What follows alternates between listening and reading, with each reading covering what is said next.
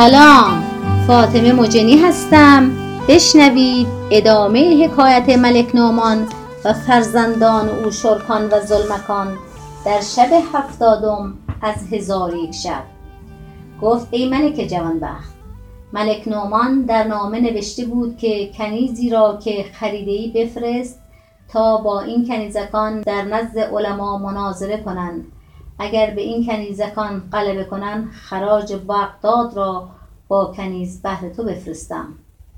شرکان چون این بخواند داماد خویش یعنی حاجب را با خواهرش بخواست. چون حاضر شد شرکان خواهر را از مضمون نامه آگاه کرد و با او گفت ای خواهر تو را تدبیر چیست و جواب نامه چه باید گفت؟ چون نزت زمان شوق به دیدار پدر و مادر داشت با شرکان گفت که مرا با شوهرم به بغداد بفرست تا من به ملک نامان حکایت بدوی بازگویم که او مرا به بازرگان بفروخت و بازرگان به ملک شرکان فروخت و او نیز مرا آزاد کرده به کابین حاجب درآورد. شرکان گفت رای همین است. پس دختر خود قضیالفکان را به دایگان سپرد و خراج دمشق آماده کرد. حاجب را فرمان داد که خراج را با نعزت الزمان به بغداد برده و فرمان داد که محملی از بر خواهر و محملی بر حاجب بسازند. پس از آن کتابی نبشته به حاجب سپرد و نعزت الزمان را ودا کرد. ولی آن گوهر را که از گردن قضیالفکان آموخته بودند نگاه داشت. پس حاجب همان شب سفر کرد. اتفاقا زلمکان که در این مدت در دمشق بود با تنتاب در همان شب به تفرج بیرون آمده بودند. اشتران و معملها و مشعلها بدیدند. زلمکان از اشتران و بارهای آنها و خداوند آنها باز پرسید گفتند که خراج دمشق است و به نزد ملک نامان شهریار بغداد روانند و از رئیس آن طایفه و خداوند محملها باز پرسید گفتند بزرگ حاجبان شوهر کنیز دانشمند و حکیم است که ملک او را خریده بود. پس ذوالمکان از شنیدن نام ملک نامان و بغداد گریان شد. با تنتاب گفت پس از این در اینجا نتوانم زیست. ناچار با همین قافله باید سفر کنم.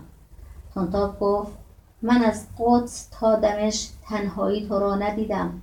اکنون از اینجا تا بغداد چگونه این خواهم بود که تو تنها بروی؟ من نیز با تو بیایم تا تو را به مقصد برسانم. ذوالمکان به نیکیهای او ثنا گفت و سفر را آماده گشتند. تنتاب درازگوش بیاورد و توشه به درازگوش بنهاد. چون قافله اشتران براندند و حاجب به محل بنشست ذوالمکان نیز به درازگوشی سوار گشت. با تنتاب گفت تو نیز با من سوار شو. تنتاب گفت من سوار نمی‌شوم و در خدمت تو پیاده آیم. ذوالمکان گفت ناچار است از اینکه سوار شوی. تنتاب گفت هرگاه که مانده شوم ساعتی سوار خواهم شد.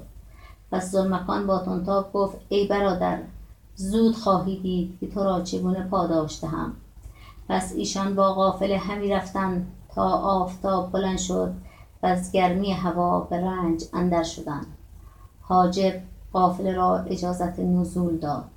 قافله فرود آمدند و راحت یافتند و اشتران را آب بدادند باز حاجب امر کرد که اشتران بار کنند. بار کردند و همی رفتند که پس از پنج روز به شهر حما رسیدند و بدانجا نزول کردند و سه روز در آنجا بماندند. چون قصه بدینجا رسید بامداد شد و شهرزاد لب از داستان فرو